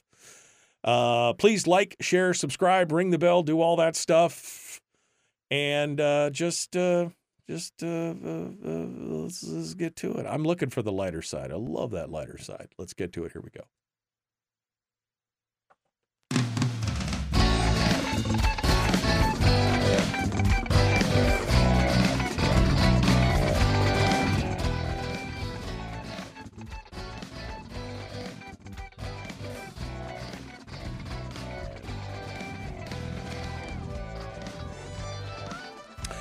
Well, hello. It's time to finish our Friday. You know it. You know what it is. Willie Waffle, wafflemovies.com. I do this because I love it. I mean, I just, you know, I know some of you are like, I just want to talk more. Po-. Just give me something fun to talk about. And there's nobody more fun, in my opinion, that I know personally than Willie Waffle. You're fun guy. You're a fun guy. That's what I try to tell all the ladies. he's got a license plate and a bumper sticker. He's got a little chain That's around right. his. He's got a little chain around his neck that in script says "Fun Guy." I'm just, you know, he gets all the ladies. All right, my you fir- need some fun in your life, baby. I do. I've got plenty of. I'm married. I got plenty of fun. Um. All right. let's um. Let's hit it. Uh. I don't know where to start. Um. I get. We'll save the AI story for last because that's interesting to me. So. Russian roulette. You choose. What, what's what's our poison today, my friend? What are we dicking at here? What are we dealing Oh. at? My favorite story of the week. Are you ready for Kim Kardashian, lawyer? Yes, Kim Kardashian, that actress, model, Good. I don't know. Question mark? You know, is yeah, she is attempting to spread her acting wings, my friends. And uh, you know, she's kind of established this relationship with Ryan Murphy, the guy who's done, you know, Glee and American Horror Story. Well, he's got a new show for Hulu that will feature Kim Kardashian as, and I'm sorry, this is the funny part, LA's most successful divorce attorney. Experience breeds she- success. and she and her character leads a law firm of all women in what will be the legal drama series of 2025. Wow. Okay. I mean, Yeah. you know, it sounds like an American Horror Story line anyway, but it's not. It's a whole different series. But boy, it does sound that way, doesn't it? I just I cannot see Kim Kardashian being the lead in any series that has any hope whatsoever. Okay, I've I've I've been exposed to her acting, and it it, it it's not that good. It's Yeah. not. No. Ugh. Well, um, I, we'll see how we'll see how Ryan Murphy is either hit or miss, and I'm not really a fan of much of his work. But uh, you know, some people love it. But there's been a few things where he has crashed and burned hard, and uh, I guess we'll see how this works out. Well, and I just I just want to see the reaction. See, no nobody else has put this together yet. I have. Kim Kardashian is going to be on a Hulu series. Hulu has just been bought by Disney Plus. Right. So now Kim Kardashian is a Disney princess. Oh God. Okay. All right. I can't. No. No. Not. No. No. No. No. Uh, all right. Speaking of princesses, how about Americans princess? America's princess, Barbie. She's uh she's hitting the she's hitting the streams. That's right. Mark it down in your calendar, all you Barbie fanatics, all you pink wearing ladies, and hey, anybody who wears pink, go for it. I don't care. It is December 15th. That will be your lucky day. That is the day that Max subscribers, that's right, Max, the formerly HBO Max, Max will be airing the Barbie movie. Okay, that's I mean it. That's the story. That's, that's, that's all story. I got. well, I mean, there was the other thing, wasn't it? About the oh, there ASL. Is, there is. I'm sorry. Yeah, I did. I forgot the other part. So, what is very unique, and I think this this kind of sets it apart. So, um, for those who use American Sign Language, there is going to be a version of that movie on the app with a special ASL like performer who who will be who will be signing the movie uh, as if you were at the theater or something like that. Okay, that's pretty cool. I mean, I uh, while I appreciate the sentiment, I've just got to wonder mm-hmm. how much of a marketing gag that is because if you have captions, why do you need ASL? I mean, well, I'm just asking. Point. I'm just asking. I mean, I'm not. Yeah. I'm not dissing, and I don't want anybody to think that I'm dissing anybody who's hard of hearing or has an impairment. But if you have, uh, I mean, especially if you have the what's the what's the special the special uh, closed caption that has like enhanced stuff that tells yeah. you all the sounds yeah. or stuff. What? Why would you need an ASL interpreter if you're getting it all in subtitles on the screen? I don't. I guess I don't understand that. Maybe uh, you we're gonna have to look into this. What if Max doesn't provide that? Well, that would be difficult. That would be okay. Yeah. I see that. I see that. I'm okay. Yeah. Oh, you now, now you've got my brain turning. I'm gonna. Have, I'm gonna have to do an investigation every, and come back to us next week. Every now and then, I can be taught. I can come up with something crazy. uh, Jamie Foxx back in the limelight. I guess back it for the first time. Yeah, first time uh, making uh, his first public appearance uh, this week at the Critics' Choice Association uh, celebration of cinema and television. And you know, I, I disclaimer: I am a member of the Critics' Choice Association. And um, yeah, so uh, we had the big event uh, earlier this week, and Jamie Foxx was one of the award winners, kind of like one of those icon awards. And um, for the first time, he he made a public appearance and walked up to the stage from his seat and uh, and outright said that's something I couldn't do six months ago. Wow. And and was very yeah was very warm and and, and very very touching about you know he he he didn't really reveal anything new about his mystery ailment, but he he he talked about how it really made him have a new respect for life and and a new respect for his art and, and how important it was to him and and how important art is in everybody's life. Sure, and, sure. Uh, said I would not wish the last six months on my worst enemy. Is there any speculation as to what it is? I'm trying to think of what could, um, you know, the, men, meningitis or the, I mean, yeah. I, the big speculation was he had a stroke, and okay. and he just won't say it. That he just won't say it because you know it, it's adding up that way. Just you know when we hear about the ailments and, and the recovery time, uh, you know he he was seen or uh, his family was seen outside of uh, one of the major stroke rehabilitation treatment centers in Chicago um, after this happened. Uh, so yeah, it, it's kind of been assumed that he had a stroke, but no speech impairment or anything else, or you know. No, uh, thank God. Yeah. And, and and he's been able to physically recover. I mean, mostly physically recover. I mean, I don't think we'll ever truly know um, how bad it was or how much better he is or or what kind of lasting effects he has because he, he just seems to be very private outside of this this yeah. revelation this well, week uh, which which he's avoided. I mean let's face it. Yeah. You know jamie foxx probably has offers from every morning television show every news television show to come on and talk about this and, and he just hasn't Well, good for him. I mean, we'll let we'll let him rest. I was just curious more than anything else. Yeah. Uh, the final story from the entertainment news is to voice actors is one that, like myself, is is kind of spooky. AI is now rearing its ugly head even more. This is a wild story. This this is in many ways the actor's worst nightmare. So, ladies and gentlemen, how would you like to have a bedtime story read to you by Jimmy Stewart? Well, now you can. So there's the the app, the Calm app, if you've ever heard of that. Yep. Uh, you know, it, it's you know soothing sounds and stories to help you get to sleep at night and to relax at night. And they have produced a bedtime story, the It's a Wonderful Sleep story, that is read to you by an artificial intelligence generated Jimmy Stewart voice. Right. And this was the And, uh, approval you know- of his family, right? I mean, because you got you got to you got to get Yep. the estate and his family, and they signed off on this and said, "Yeah, go for it."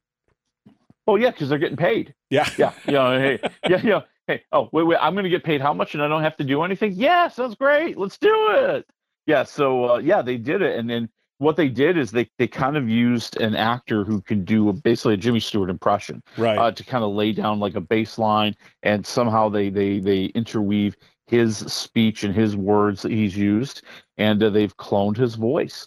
And uh, now Jimmy Stewart is reading you a bedtime story and somewhere somewhere out there Tom Cruise and George Clooney are crying because they don't want this to be done to them when they're gone for 30 or 40 years. Yeah. Uh, you know, I mean this this this is the big this is the big fear. I mean, you Yeah. know, the the idea that, you know, 50 years down the road the the you know what do I want to call it the avatar of Tom Cruise or the the hologram of Tom Cruise or the deep fake of Tom Cruise will be in Mission Impossible 25. Right. you know, oh, hey, exactly. hey, I guess as long as You you, know, or your estate get paid, it's not a big deal. But oh man, it's kind of spooky. It really is kind of spooky to see. Oh, it is. Stuff. Yeah. hey you look at what kiss is doing you know kiss the, the band you know they they had their final concert well supposedly final concert in madison square garden uh, over the weekend and uh, for the encore they presented the kiss hologram band that will be touring around and being sent around to do shows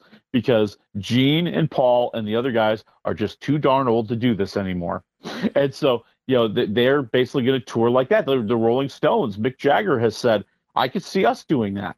You know, basically the, the the hologram Rolling Stones are are doing a concert in Madison Square Garden in the year 2075. You know, but, yeah. Well, uh, you know, it, it, it, it there's a part of me that also worries though is is when you keep these other people alive and you keep these other talents alive, you do not give new talent a chance Yeah. to flourish. Yeah. And and and is that going to end up really hurting us? We're already seeing it in, in sequelitis and, and and movie hero-itis, and I, I think that people are just dying for new original material. I- and if you keep yeah. bringing back the old stuff, that just ends the new stuff. Yeah, I agree with that. I think that's pretty rank. Yeah. All right, well, let's move on to the movies and stuff. Uh, and this will be good. My family will love this. Monk is back. Mr. Monk's last case. Yes, the Monk movie is coming to Peacock starting today. And yes, Tony Shalhoub is back. You can't replace him. You can't bring in a hologram monk, okay? And uh, he he has. Uh, it turns out he's been in retirement for several years, and uh, he's tried to kind of get past all of his his ailments, his obsessive compulsiveness, and his germophobia. And uh, well, let's just say COVID did not have a positive effect on all of that.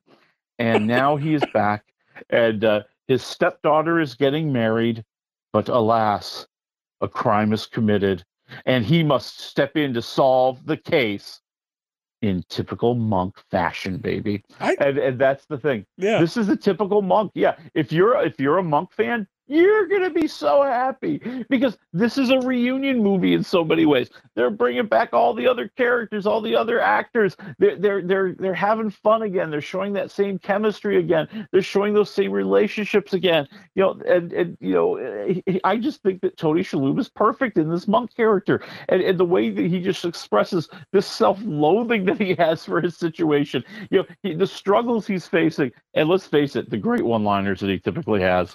Oh, he's got some that great ones. Yeah. I, I, I haven't watched, I mean, I've watched some TV, don't get me wrong, but there's not Mm-hmm. many things. But this Monk is something that I watched a lot of with the kids, especially because it was always so much fun. And the captain, who is the Wild Bill from uh, fr- from uh, Silence of the Lambs. We always joke about Yes, yes. putting the lotion in the basket, you know, when we see the captain and everything. but yeah, I mean, it was a great show. It was really a great show. It had a good ending on the series, but uh, to bring it back and and see where he's gone since then, I'm down with that. It sounds like fun. I this is something I Yeah. can get behind. it's not much of a mystery. I mean, you know, if, if you want a, a taut thriller or you're a, a mystery that's going to keep you on the edge of your seat, this is not it. Uh, you know, but I'm at like two and a half waffles. It's a fun movie. That's all we need. That's all we need is just a little Yeah. fun. Now, I've been looking for this other one because I've been seeing some of the trailers and trying to understand what it's about and everything else. On Netflix, it's called Leave the World Behind. That's right. Julia Roberts gets to be mean, baby. She gets to play the well, not the bad guy, but you know, something. She gets to play the Karen. Let's just be honest. That's what she is. and uh, and uh, you know, her the, the story is very interesting. Her and her family have rented a vacation house out on out in the Hamptons on Long Island, and uh, things start to get a little bit weird. And all of a sudden, Mahershala Ali and his daughter knock on the door and they say, We're the actual owners of this house and we're sorry we've had to come back because of what's going on. And what's going on is it seems like the world is falling apart around us.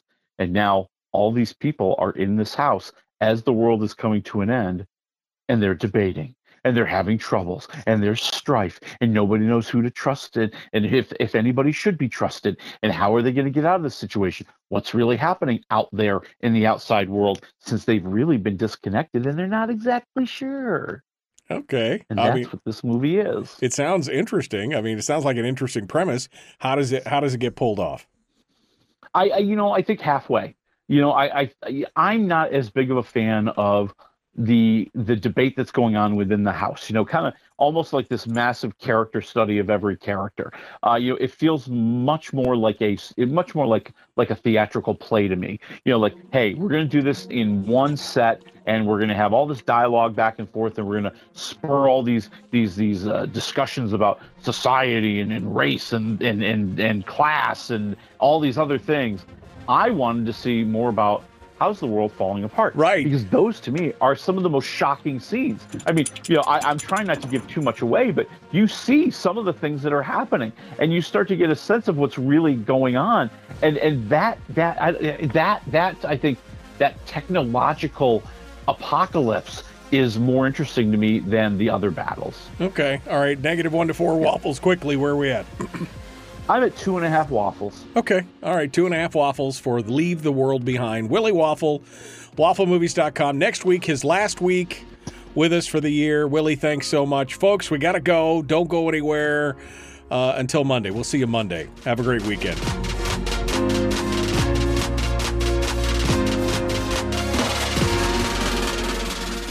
Yeah, I mean, what you just described, I'm like, okay, so tell me, how does the world end and how does that impact them and what's going on? But if this is just a monologue between a bunch of people in a living room where they spend two hours in the living room talking about it, I don't know how exciting that can be. Yeah, I think that's the failure. I mean, you know, when we get those first signs that something's wrong, you know, um, they're they're very impactful and they're very shocking, and, and, you know, it it reminds you of some of the great apocalypse uh, apocalyptic movies that, that you've seen in, in your lifetime. Uh, so that that that visual, I think, is really what what should have been. I think should have been more uh, more prominent. Well, it should prominent. be a char- in a movie like this. That should be a character in the movie, right? I mean, essentially, you should be treating Yeah. it like a character, and that character is developing while the rest of the stuff is going on. I mean, look at me; I sound like a movie guy, uh, you know. But I mean, uh, you know, that's what when you when you lay out the when you lay out the synopsis, I'm like, yeah. That sounds good, and that's what I expect. And if it's not that, I could see why it might be a little disappointing. But still, two and a half waffles. Yeah, I'm at two and a half. I think they gave me enough to be interested. I mean, you know, come on, the movie's a little bit over two hours, so Oh, they got to keep you interested somehow. Okay, all right. Well, you made it through. Next week, what are we getting?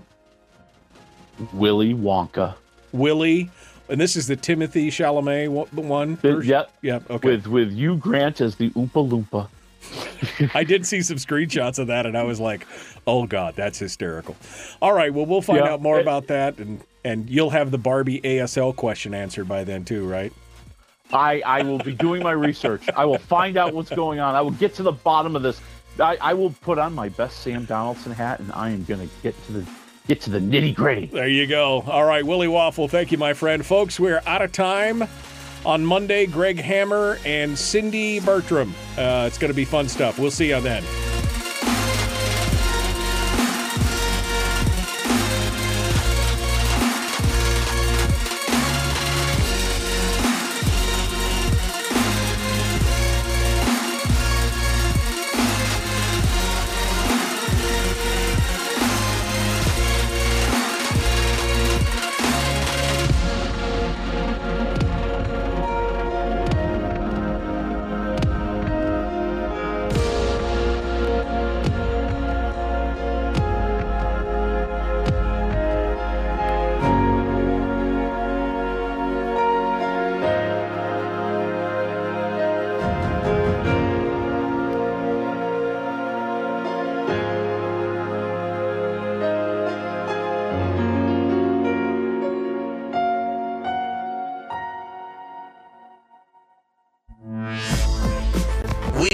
Terrestrial radio skin, and now we are slimy lizard internet people. It's the Michael Dukes Show.